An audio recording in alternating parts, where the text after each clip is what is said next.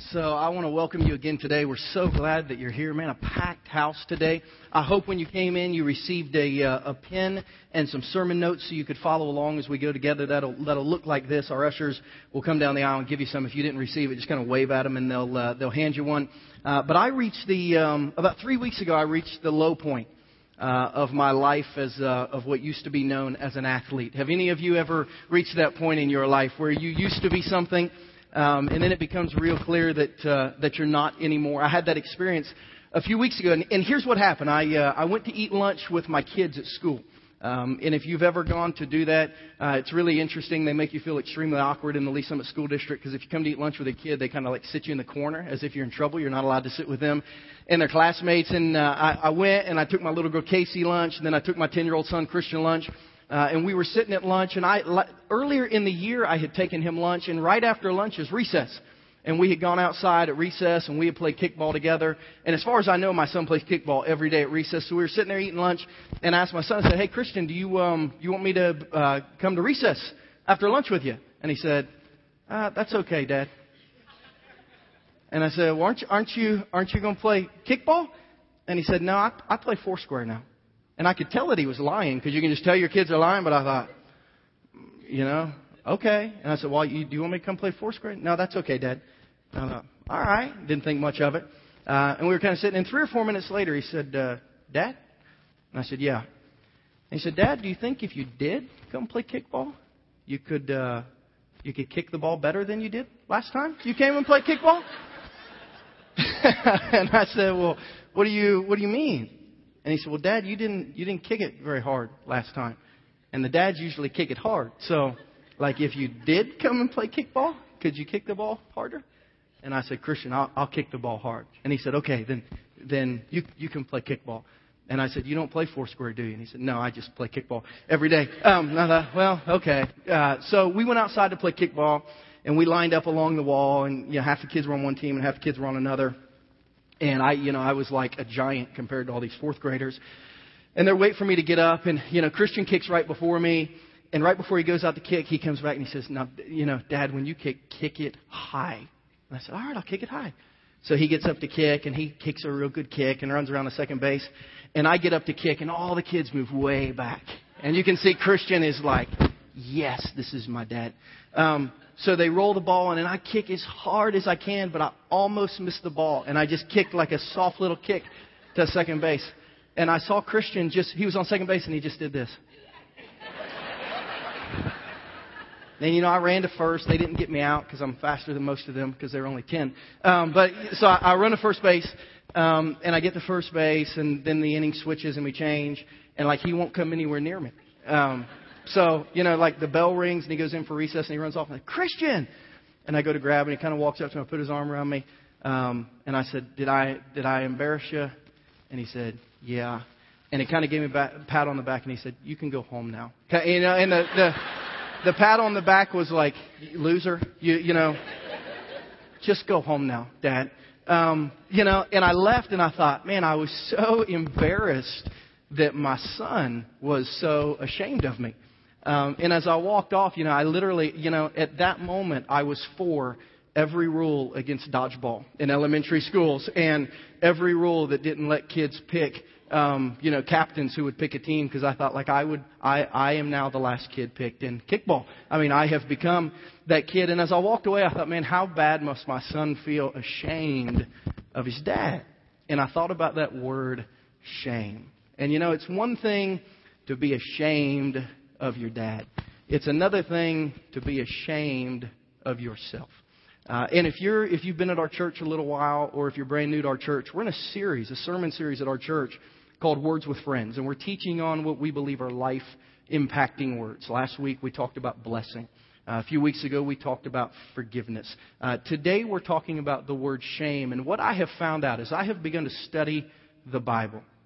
I have found out that this, this not only this word, but this thought of shame uh, is one of the strongest words, it's one of the strongest emotions, it's one of the strongest life shaping things um, that there is in life. So I want to talk to you a little bit today about the word shame. But here's what I want to start off with. Before we get into this, I need to let you know a few things. And, and if no one before in your life has said this to you, I need you to hear this today.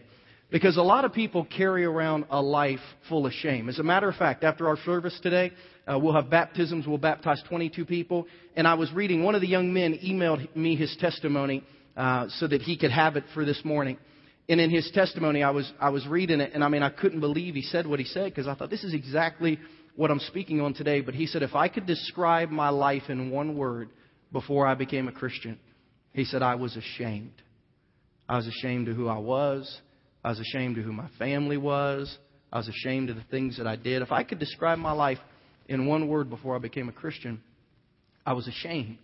Uh, and here's what I need you to know before we go much further today. You need to know that you are not your past. You're not your past. You need to know that you are not your greatest failure. And if we just passed a mic around and had people list their greatest failure, there's some people in this room that have done some pretty dumb things. But you are not your greatest failure.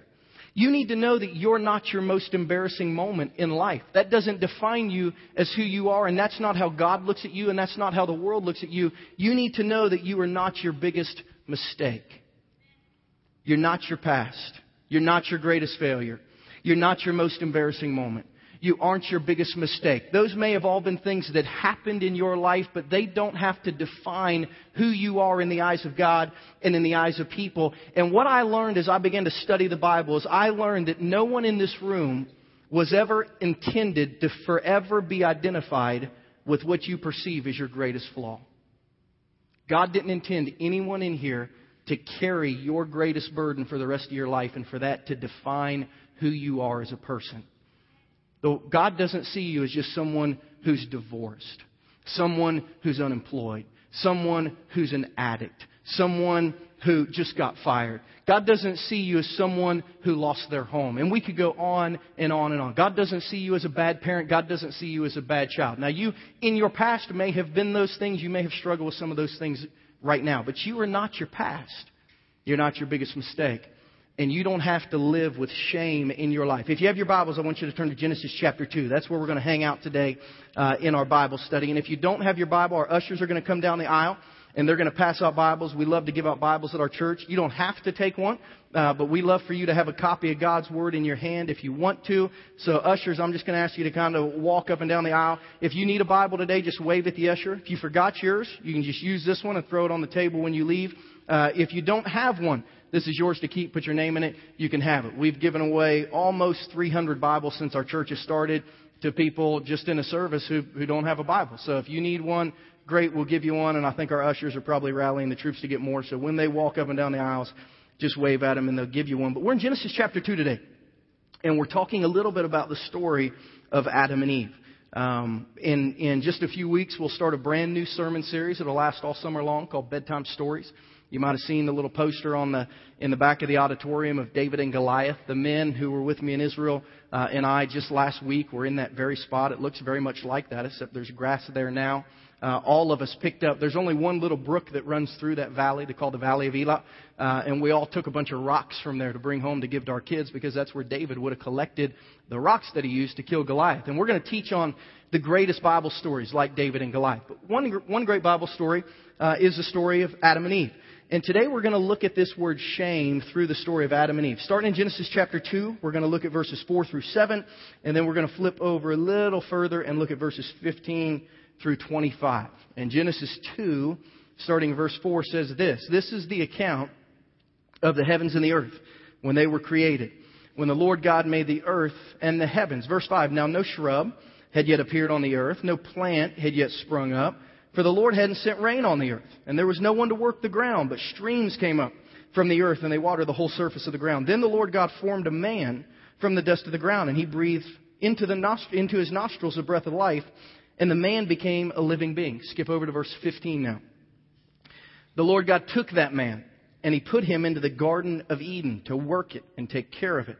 And the Lord God commanded the man, You're free to eat from any tree in the garden, but you must not eat from the tree of the knowledge of good and evil, for when you eat from it, you'll certainly die. And the Lord God said, It's not good for the man to be alone, so I'm going to make a helper suitable for him. Now the Lord God had formed out of the ground all the wild animals, all the birds of the sky. He brought them to the man to see what he would name them, and whatever the man called each living creature, that was its name. So the man gave names to all the livestock, the birds in the sky, all the wild animals. But for Adam, no suitable helper was found. So the Lord God caused the man to fall into a deep sleep. And while he was sleeping, he took one of the man's ribs, closed up the place with flesh. Uh, then the Lord God made a woman from the rib he had taken out of the man. And he brought her to the man. And the man said, This is now bone of my bones and flesh of my flesh. She shall be called woman. It's interesting that the Bible says that whatever Adam called something, that was its name. I've heard some Bible people say, you know, why is woman called woman? Because Adam woke up and there was a naked woman next to him, and they said the first thing he said was, "Whoa, man!" Um, and forever she was, "Whoa, man." Um, I doubt it happened that way, but uh, it's a good way to remember it. Uh, she shall be called woman for she was taken out of man. That's why a man leaves his father and a mother is you and, and their mother and is united to his wife, and they became one flesh. Verse 25, here's the key. Adam and his wife were both naked, and they felt no, what's the word there? Shame. Say it again. Shame. The way Adam and Eve were intended, the way Adam and Eve were created and intended to live life, was without having any shame when it came to having a relationship with God, and without having any shame when it came to relationships with other people. Adam and Eve were intended to live in a relationship with God where they weren't embarrassed for God to know everything in their life. And they were wide open honest with every other person in their life. They were created to live a life where God accepted them, people accepted them, and they were not ashamed or embarrassed of anything. But that didn't last long. Now, if you have your Bibles, look at uh, chapter 3. Because in chapter 3, something happens that ruins everything. And we see that Adam and Eve were created perfect, weren't embarrassed to hang out with God, weren't embarrassed to be around other people. There was nothing in their life they were ashamed of, but then everything fell apart. Chapter 3, verse 1. Now the serpent was more crafty than any of the wild animals that the Lord God had made. And he said to the woman, Did God really say you must not eat from any tree of the garden? So the woman said to the serpent, We may eat fruit from the trees in the garden, but God did say, You can't eat from the tree that is in the middle of the garden. You must not touch it or you die.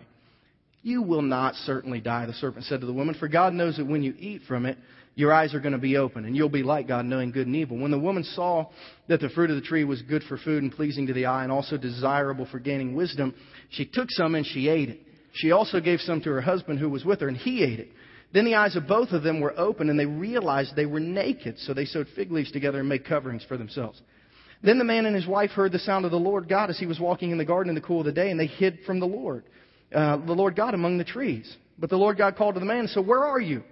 And he answered, I heard you in the garden, and I was afraid because I was naked, so I hid. And he said, Who told you that you were naked? Have you eaten from the tree that I commanded you not to eat from? And the man said, The woman you put here with me. Uh, she gave me some fruit for the tree, and I ate it. Now, verse 12 right there, men, you should probably never do that. Um, when God asks you why you did something wrong, never blame your wife. It'll just go better for you in life. Uh, God said, "Did you do that?" And He said, "No, uh, she she did it." Uh, verse then, verse thirteen. Then the Lord God said to the woman, "What what is this that you have done?" And the woman said, "The serpent deceived me, uh, and then I ate it." You know, it's interesting that Adam and Eve, when they were first created, they could be around God without being ashamed of who they were and what they'd done. They could be around each other without being ashamed of who they were and what they had done. But the minute that sin, the minute that sin entered the world, the first human emotion felt after sin was shame. The first thing that happened to Adam and Eve were they were ashamed of themselves in the eyes of each other. So they realized they were naked. And I don't think there was as much shame and, oh no, I can see you and you can see me, as all of a sudden they felt vulnerable around other people. The very first thing that happened, the very first emotion after sin was they felt ashamed around each other and they didn't want each other to truly know each other like they used to. They, they were embarrassed and they needed to kind of cover up. The second emotion was shame against God. They heard God coming and they said, run and hide. God is going to know what we've done. God is going to know who we are. And here's the thought. When sin entered the world, Adam and Eve looked at each other and said, huh, I don't know that they're going to like me anymore. I don't know that they're going to accept me anymore. I think they're going to judge me. And they were ashamed to be in front of each other. And then when God came, they said, man, there's no way God's going to like me in this state. And they hid from God. You know, Webster's dictionary defines the word shame as a painful emotion caused by consciousness of guilt. A painful emotion because of something we've done a consciousness of a shortcoming, something we couldn't accomplish, a condition of being humiliated. disgraced, or disreputed. Something that brings reproach, something to be regretted. That's what Webster's dictionary says that shame is a painful emotion because we realize we weren't good enough at something, we did something wrong, people look at us negatively, we regret something that we did, and it forever impacts how we interact with people, and it forever impacts how comfortable we are being around God because this emotion inside tells us, run, you're not good enough. You don't want people to really know who you are. You don't want people to really know what you've done. God certainly doesn't want to be around you after you've done that, after you've failed here, after you tried to do that and you weren't good enough. That is what shame is. And spiritual shame, when we look at it scripturally, is really seen in fractured relationships. The, the trouble that we have in trying to really be close to God because we're ashamed of who we are the trouble we have of being wide open with people, meeting new people, because we're ashamed that they might figure out who, who we are. Um, and when we understand what shame in our lives does, it's not good. Shame kind of isolates us as people. I want you to look, we're going to look at Genesis 3 just real quickly again, just a couple verses at it. Uh, and I want to show you, and you'll be able to see this on your sermon note outline. I want to show you the results of shame according to Genesis chapter 3. Because immediately three things happen that aren't good. And some of you find yourself in these three spots today. Like you walked into church this morning this way, and you, maybe you didn't even realize it was because of shame that you were feeling in your life, but you look at it and you say, man, that's, that's me. Guess what? One day that was all of us. And hopefully, as we learn to move past some of these emotions, we, we can move forward. The first result of feeling shame in our life is we immediately feel disconnected from people. And it's not that we don't like people, but we think people might not like us. We think they'll look at us differently. We think that they'll judge us. And you know what? Maybe some of them do, because not everyone is a good hearted person. But when something goes wrong in our life, it immediately makes us want to climb in a hole. Why? And because it disconnects us from people. Look at Genesis 3 7. The very first result of shame, when the eyes of both of them, Adam and Eve, were open, they realized they were naked, so they sewed fig leaves together and they made coverings for themselves. This was the first mask that was ever put on in human history. I don't want you to see me vulnerable again. Now that I have messed up, I need to cover up where I've messed up, and I don't want you to see me vulnerable anymore. You know, it's really interesting. In 1890, um, a man by the name of Nathaniel Hawthorne wrote a book that described the, uh, what I would call the threat of the early Christian church, specifically in the Puritan movement of the New England area of the United States.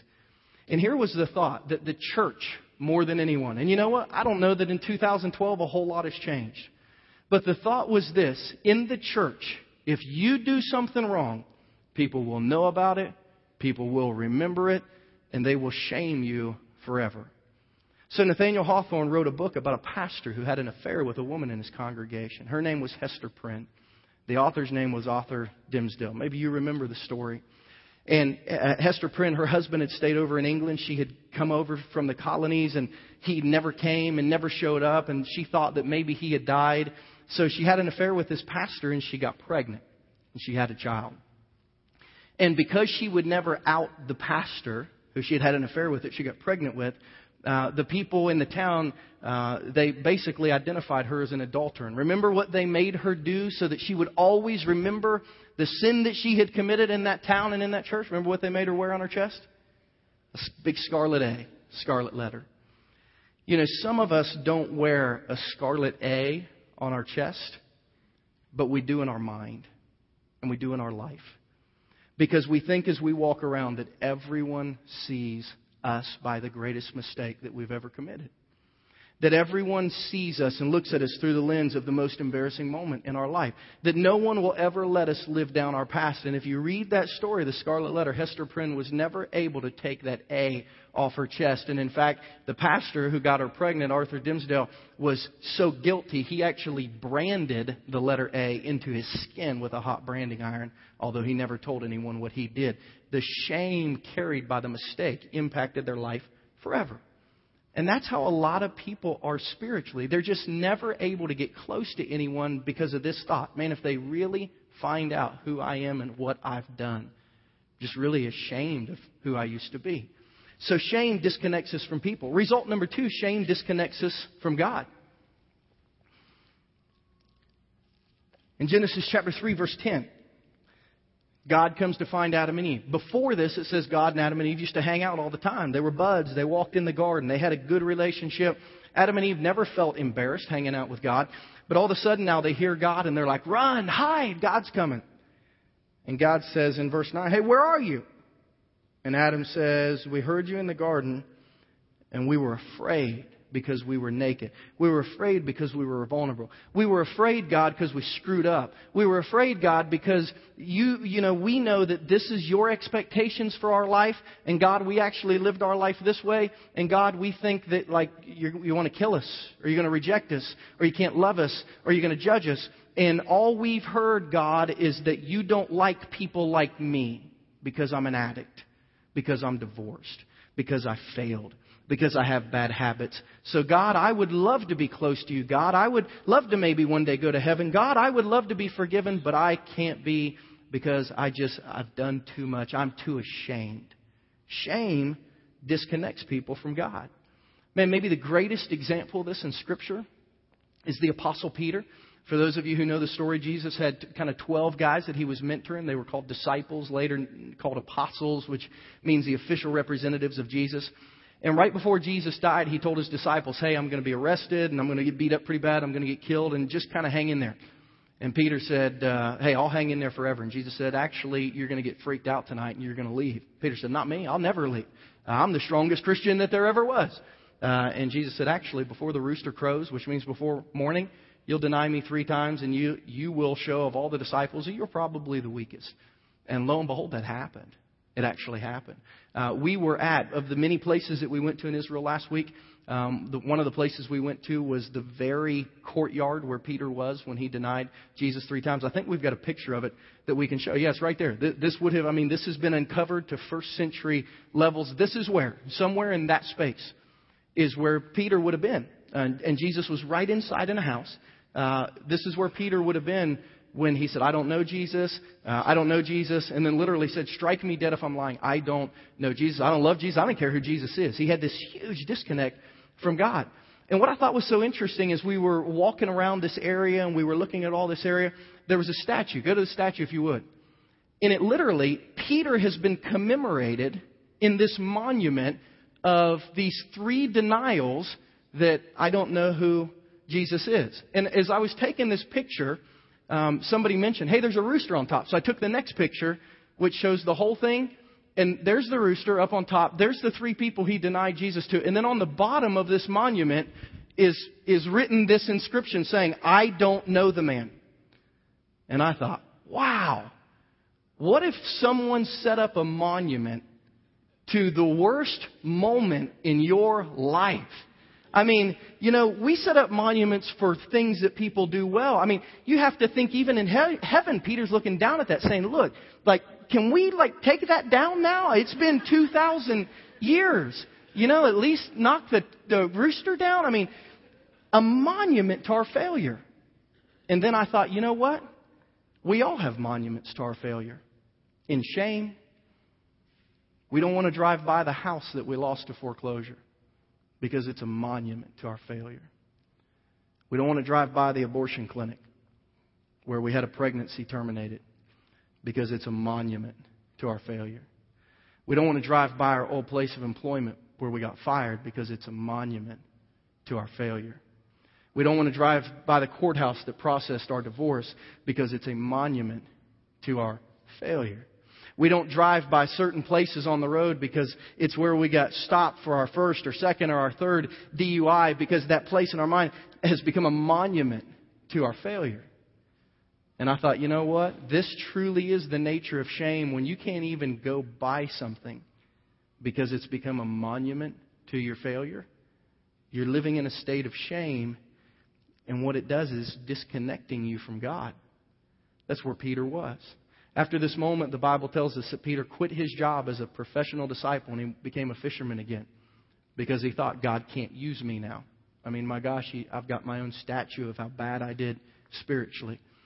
And the Bible says that Jesus found him a few days later and they went and had breakfast together. And Jesus kind of said, Look, you messed up. I got it. I can still use you. You don't have to be disconnected from me forever. I can still use you. So shame disconnects us from God, but God says, Listen, you can get over that and I can use you again. And then result number three, and here's where maybe some of us are today. Shame causes us to refuse to accept responsibility for our actions. Because shame is the cousin of pride. They're related. And really, shame is just kind of pride rearing its head, making us feel bad about what we've done. Really, more than that, is making us feel like we look bad because of what we've done. And shame causes us to blame somebody else for what has gone on in our life, which doesn't allow us to get healthy and move past it. You say, where is that? Chapter 3, verses 11 through 13. So God says to Adam, who, who told you that you were naked? Did you eat from the tree that I commanded you not to eat from? And the man said, Well, the woman you put me here with me, she gave me some fruit and I ate it. It's her fault. And God said, Eve, what is this that you have done?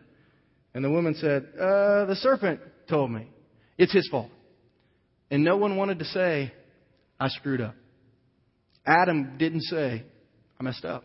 I knew I wasn't supposed to do that, and I did. I'm sorry. Adam said, It's her fault. And Eve didn't say, I messed up. I knew I wasn't supposed to do that, and I did it, and I'm sorry. Eve said, The devil told me to do it. And then God, you know, he didn't turn toward the devil, but he said, You know, you're going to be cursed because you've been trying to mess up people from the very first day of creation. You're trying to disconnect people from people, you're trying to disconnect people from God, and, and we can't do that.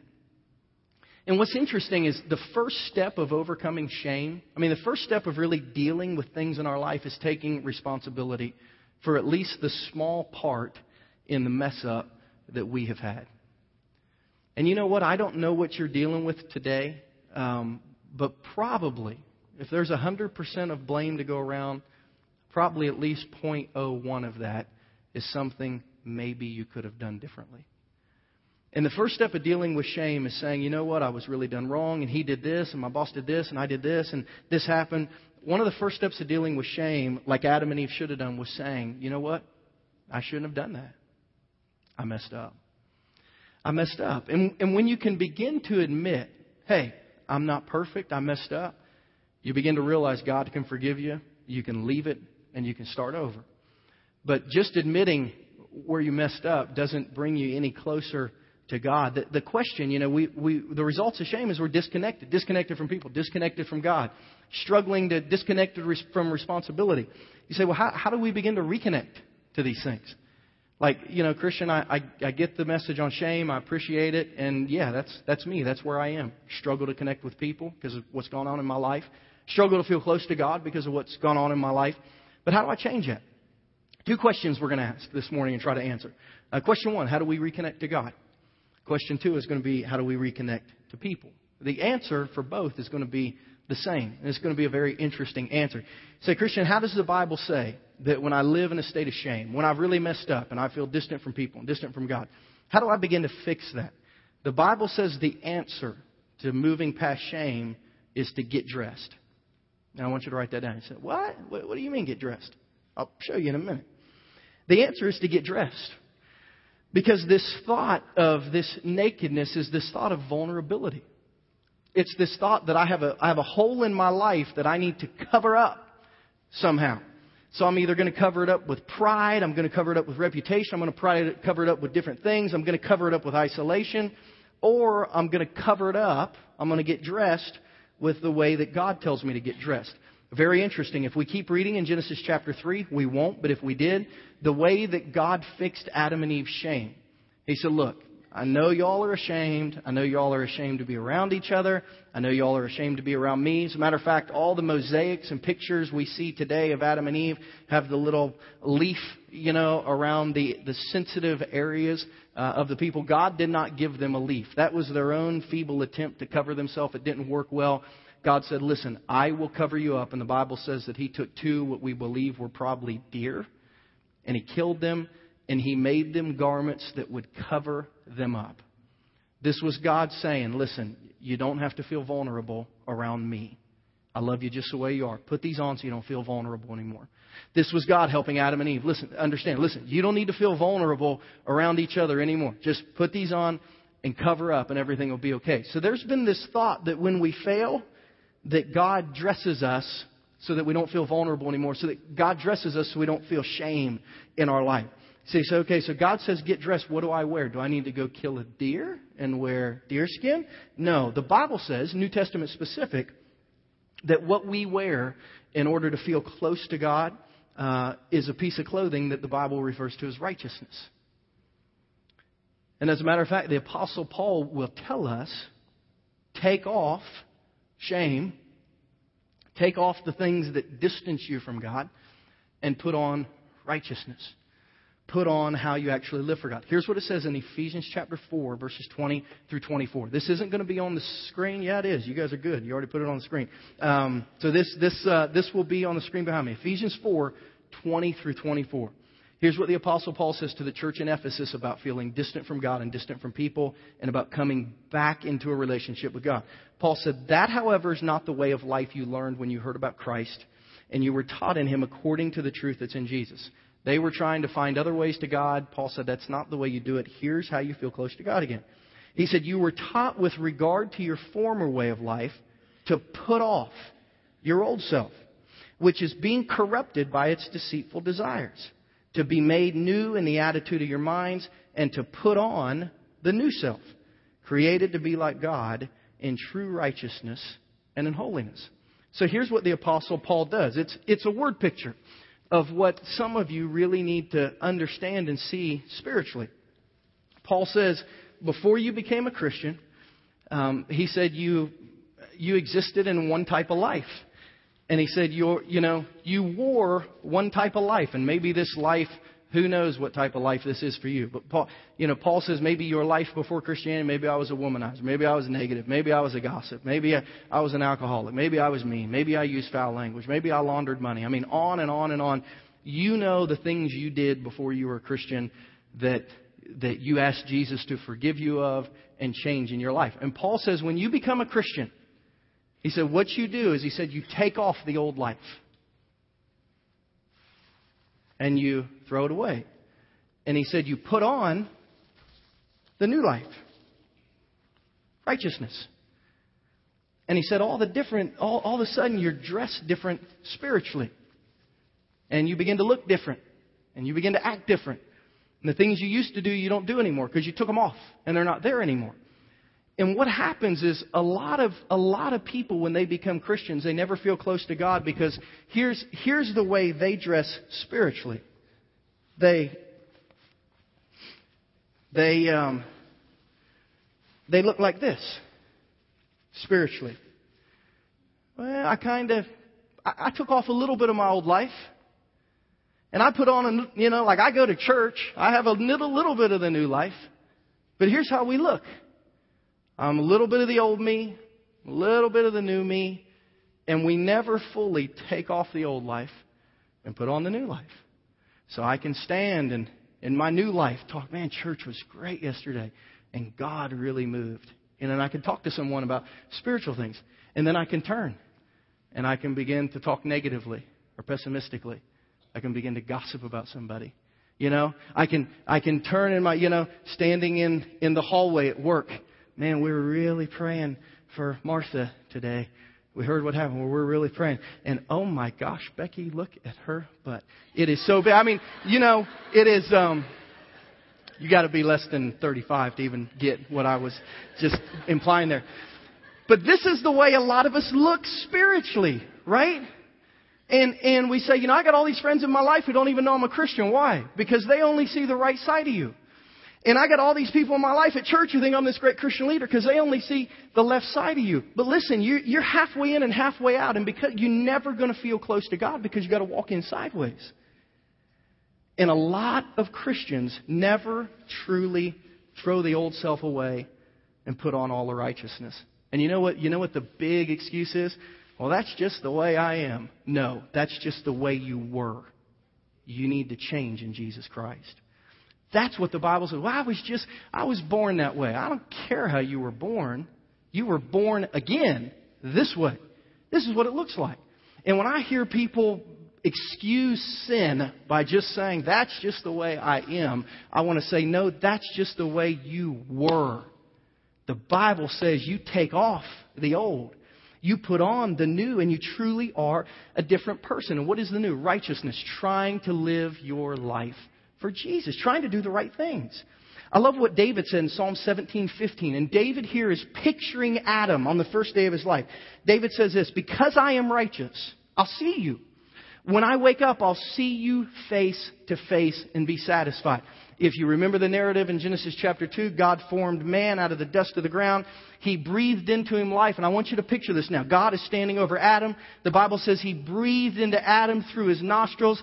Adam's body of clay begins to exhale. Adam looks up, and what is Adam looking at? He's looking directly into the face of God. See, at that time, he's close to God. He's not vulnerable spiritually. He's perfect. And David said, That's the way I want to be. I want to wake up and not feel distant from God, but be looking right in his face. Righteousness does that. This, in, this is a theme in Scripture. This, this, this theme of actually living for God, which we would call righteousness. In James 1 22 through 25. James says, Don't merely listen to the word and deceive yourselves. Do what it says. Anyone who listens to the word but doesn't do what it says is like someone who looks at his face in a mirror and after looking at himself goes away and immediately forgets what he looks like. But whoever looks intently into the perfect law that gives freedom and continues in it, not forgetting what he's heard, but doing it, they'll be blessed in what they do. What is James saying? He says the Christian who puts on his Sunday coat and is a good, I mean, carries his Bible and raises his hands and gives in the offering and watches the babies in the nursery and then on Monday takes his coat off and goes back to work and becomes a, a cussing, drinking, negative, swearing, treat my wife bad, treat my kids like garbage. He said that is not the type of Christian you want to be. You can't be two people. You can't do that. You can't be two people. James 4 4 says, Don't you realize that friendship with the world makes you an enemy of God? To try to say that you love God, but you never want to put away any of the old things you used to do, can't do that. 1 John 2, 15 through 17. Don't love the world or the things of the world.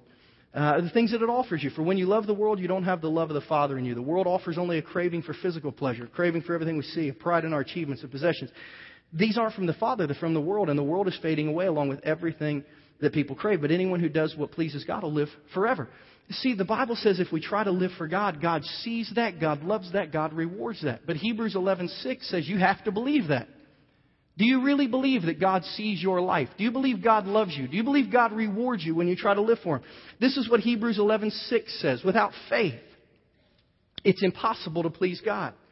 Because anyone who comes to God must believe that God exists and that God rewards those who seek him. Anyone who comes to God has to believe that He exists and that He rewards people who seek Him. So let me ask you, do you believe that God exists and that He loves you? And that you don't need to be ashamed, and that you can be close to Him, and that He will reward you for taking off the old and putting on the new. You know, if you can't believe that, you'll struggle to get rid of the shame and lay it aside and say, I am who I am, but God has made me new. It's interesting. We were in India for just a few days, and we visited some of the girls that our church supports there in three different orphanages that our church supports. And at, uh, at one of the orphanages, put up that picture, uh, I got introduced to this little girl. I can't tell you her name because there are a lot of girls that get rescued out of really bad situations and they change their names before they allow us to start writing letters and stuff. And I know her real name, but I, I can't tell you that right now. Three days before we got there, this little girl was sold by her mother on the streets of Chennai for $400 because her mom didn't want anything to have to do with her anymore. She took too much upkeep. She had to watch her too much. So she just got rid of her and, they, and, and found her way to the orphanage. And there's 125 girls, very much like this young lady, which our church just adopted. And I said, hey, we'll take care of her. Um, who we played with throughout the day. And when we first got there, these girls didn't know us. They didn't trust us.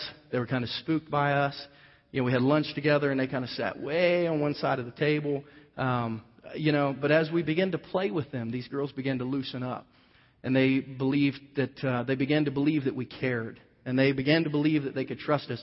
It was interesting because we had two different game times with us, and you know we kind of had to chase them around to uh, you know get them to try to play kickball, throw the basketball, just do whatever out in the middle of this desolate country field with a wall around it that they call an orphanage. Um, but as you started playing with them and they understood, hey, these these are nice people who are here to help us, um, they started calling me because they didn't speak great English. They started calling me uncle. So I had the like a hundred and 25 little Indian girls follow me around. Uncle, uncle, uncle, uncle, uncle. So, you know, I asked the guy who was with me who spoke that language, I said, what are they calling me? And he said, uncle. And I said, what does that mean? It's kind of like uncle in the English languages. He said, you, you have become like an adult that they can trust. So they call you uncle. Oh, that's cool. So we played with them a little while, and then we gave them all the letters that our church had written to them. Um, and they went and wrote a bunch of letters back that we'll have for you in the next few weeks. Uh, and we began to play with them again, and they all went from calling me uncle, they were chasing around, and they started calling me brother, brother, brother, brother, brother, brother. Um, and I asked God, I said, what are they, what are, what are they saying now? Uh, and he said, brother. I said, what does that mean? He said, that means they, you know, they kind of, you know, they're kind of like seeing you as a family member now. They know you care about them. Um, and I said, do they ever call anyone father? And he said, no, they don't know what that means. And I thought, interesting. They don't even know what a dad or a father is. They never call anyone. They don't know what that is. And you know, there's a lot of people who struggle to get close to God because they don't really know who He is. They don't really believe that He can love them and that He doesn't really care what they've done in their past. He can cover that up and, that, and He can love them through that. And there's a lot of people who struggle just based on Hebrews 11:6. They just don't understand what a loving God is. So if we're to overcome shame, we have to have a concept of God where we understand that God forgives us. We have to have a concept of God where we have to understand that God covers our shame so we don't have to be ashamed to hang out with Him anymore. We have to have a concept of God that He changes us from one thing to another thing. And we have to have a concept of God that He wants to be our spiritual Father and like really love us and take care of us. So we reconnect with God by living the way that God tells us to and not wearing around two coats for our entire life. So, how do we reconnect with people? And I'll go quick here. Um, the answer is the same. The Bible says we get dressed. But we're going to put on a different type of spiritual garment to connect with other people. And here's what's really interesting. Um, when you study Scripture, you hear David in Scripture being as honest as I wish you and I could be, but we don't. But you hear David begging God that um, that basically God won't ever let him be disgraced, be ashamed. Because David knows that, you know, being around people you're ashamed to be around is one of the hardest things you can do in life. So in Psalm 31:1, David says, Lord, I, I've come to you for protection. Don't let me be disgraced. Like God, I want to be close to you, but I, I don't I don't want to be embarrassed around people. I don't want to be ashamed around people. So God, I want to be close to you, but I, I don't want to be ashamed around people. In Psalm 25:20, he says, Protect me. Rescue my life from them, people. Don't let me be disgraced, for in you I take refuge. So here's David saying, I'm close to God, but God, I like God, I'd like to be close to people too. I, I don't want to be embarrassed. I don't want to be ashamed to be around people. In Psalm 25, 1 and 2, David says, Lord, I give my life to you. I trust in you, but don't let me, don't let me be disgraced. God, I don't want to, I don't want to like always be embarrassed, ashamed around people because they look at me as a single mom and they look at me as someone who's divorced, or they look at me as someone who's divorced several times, or they realize that we're the family that uh, that got evicted from our home, or God, they they realize that uh, you know um, we, we're the family where my husband got arrested for a domestic dispute, or you, you could go on and on and on. God, please don't let people think of me as that guy or or that girl, that dad who can't kick the kickball past the second baseman because all the kids laugh at me when that happens. I mean, that, that's the thought is I don't want to be embarrassed. So See, so what do I wear? The Bible says the answer to not experiencing shame around other people is that we wear humility.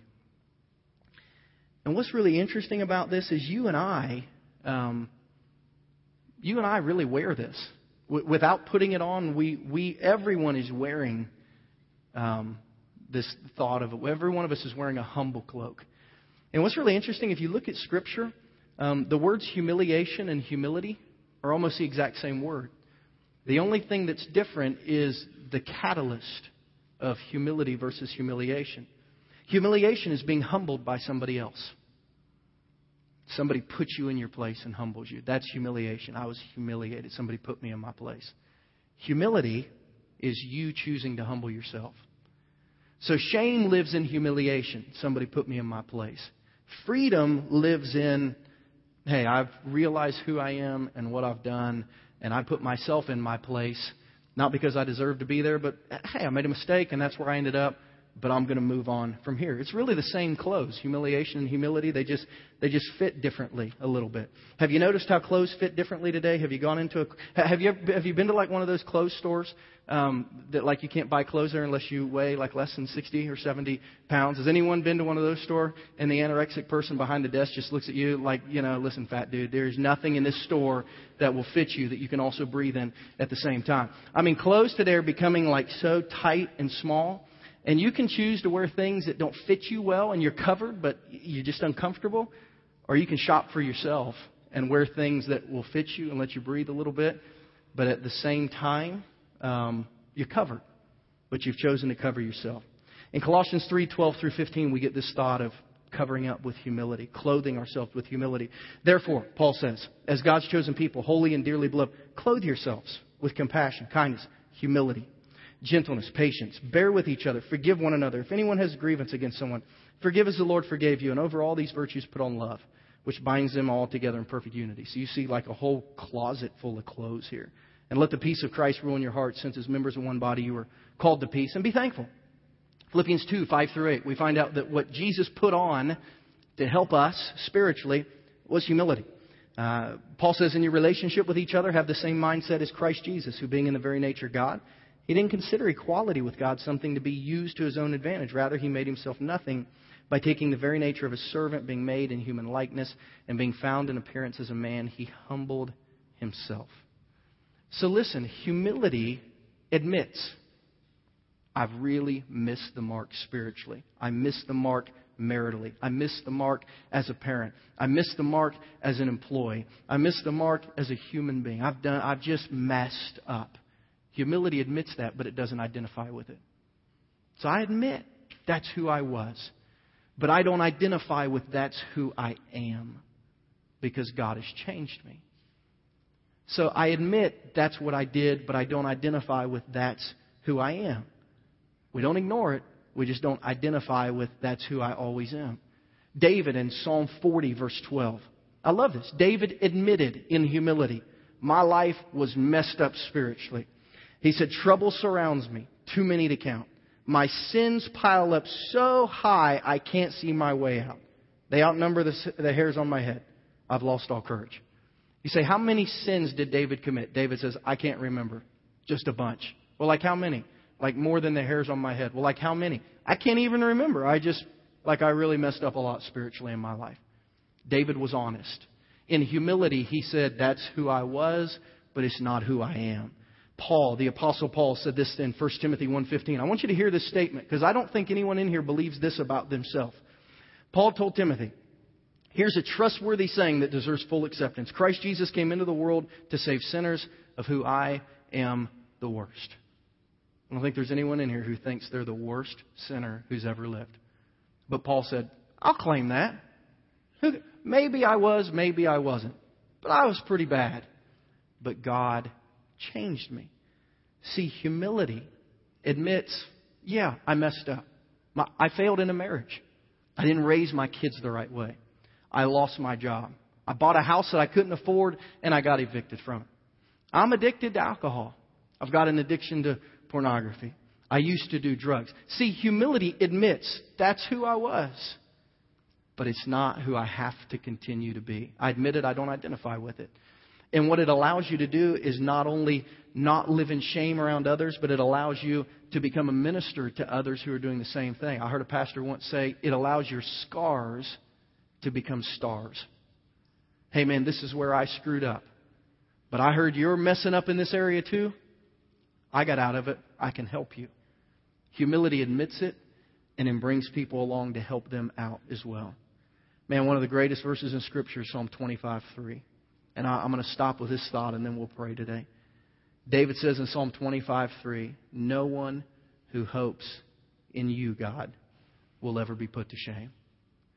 No one, God, who puts you first and tries to live, live for you will ever have to live their whole life with a big A on their chest. Because instead they'll they'll be forgiven and they'll they'll wear righteousness and people see that their life has been changed by you. Has your life been changed by God? Are you like Adam and Eve? Every time you're around kind of a spiritual thing, you run from God because you're embarrassed of who you are and what you've done? Do you struggle to be in church because you think everyone in church is going to judge you because maybe you're just you're not just like them? Today you can take your shame and you can throw it away and say, I'll admit that's what happened to me, but that's not who I am. And you can move on in a different and new way. I'm going to ask you to bow your heads with me and close your eyes. And we're going to, we're going to pray together this morning. And we're going to pray for several things this morning, but the first thing that I want to pray for, if you're in this room and you have never connected to God, you feel like your whole life you've been disconnected from God because of who you are and what you've done. Today, all that can be ended because God loves you. And God can cover your shame, your past. And God can change who you are into the best person that you could possibly be. He can forgive you, He can change you. If you're in here today and you've never become a Christian, by asking God to forgive you and by acknowledging that, hey, God, I, I believe that Jesus loves me, that He died on the cross for me, that He rose from the dead for me, and even though I can't prove that, I trust it and God, I put all my hope in you today. Forgive me and change me. Then I, I want to help you take that step today. Heads are bowed and eyes are closed across this auditorium. But if that's you, today you want to connect to God and become a Christian, and you've never done that before, I want you to pray this prayer. I'm going to pray a prayer, and you pray it after me. You don't have to say it out loud. You don't even have to move your lips. Just pray it in your heart because God hears the prayers of our hearts today. Just pray this, dear God. I want to be connected to you today. I don't want to have to run and hide from you anymore. So I pray that you'll forgive me for my life, which is not been lived to your standard. That you'll cover up everything in my life that I've done wrong. That you'll remove it from me. And that through faith in Jesus, that you will save me from the punishment of my sins. That you'll forgive me and that one day you'll give me eternal life in heaven. Today, God, I reach out to connect to you. Save me. Change me. Today, I invite Jesus into my life so that I can become a Christian. With every head bowed and every eye closed, please, nobody looking around out of respect for those around you. If you just prayed that prayer today and became a Christian, like many have done at our church since we started in September, would you just slip your hand up around this room and say, Christian, I prayed with you? Just up quick and down quick. You don't even have to hold it up long. Christian, I prayed with you today. Yes. Yes. Now, with heads still bowed and eyes still closed, I know there are a lot of Christians in this room. Some that wear two coats in their life one to church, one to work. Some that just wear two every day, depending on who they're talking to, on which side of their life they're two different people. If you're one of those people today, you need to stop. You need to take off the old self and put it down. And you need to fully embrace who Jesus has created you to be. No more excuses. That's just the way I am. No, that's just the way you were. God has created you to be brand new. If you are in here today and you've been wearing two coats, I'm going to ask you to repent. What does that mean? I'm going to ask you to ask God to forgive you because you've been in the wrong. And I'm going to ask you today to ask God to fully clothe you with righteousness so that you may live for Him. I'm asking you, Christians that have been Christians a while, to pray that prayer. I don't have to pray it for you. You can just pray it right where you are in your seats. God, forgive me. Help me to devote all of me to you, not just half of me. I don't want to wear two coats anymore. Help me to live in righteousness. And if you're in here today, is my final prayer this morning, and you're living in shame, because, like Hester Prynne, you feel like you've been tattooed with your past, with your worst mistake, with your biggest failure, with your greatest embarrassment. Today, I'm going to ask you to give that to God. Say, How do I do that? It's really more emotionally than physically. You're just going to say, sitting where you're sitting today, God, I'm not going to worry anymore when someone comes to talk to me if they're going to bring up that thing. And God, I'm not going to duck down the grocery aisle when I see someone coming towards me because I'm embarrassed. And God, I'm not going to isolate myself anymore because I'm embarrassed. God, today I'm going to admit, yeah, this is who I am. This is who I was. This is what happened in my life. I admit that that happened, but I don't identify that that's who I am. If that's you today, today lay down the shame. Walk with your head held high. And the humility that says, Yeah, that was me, but it's not me anymore. You can move forward today with the help of God, the help of Jesus. Ask Him right now to help you. God, we love you.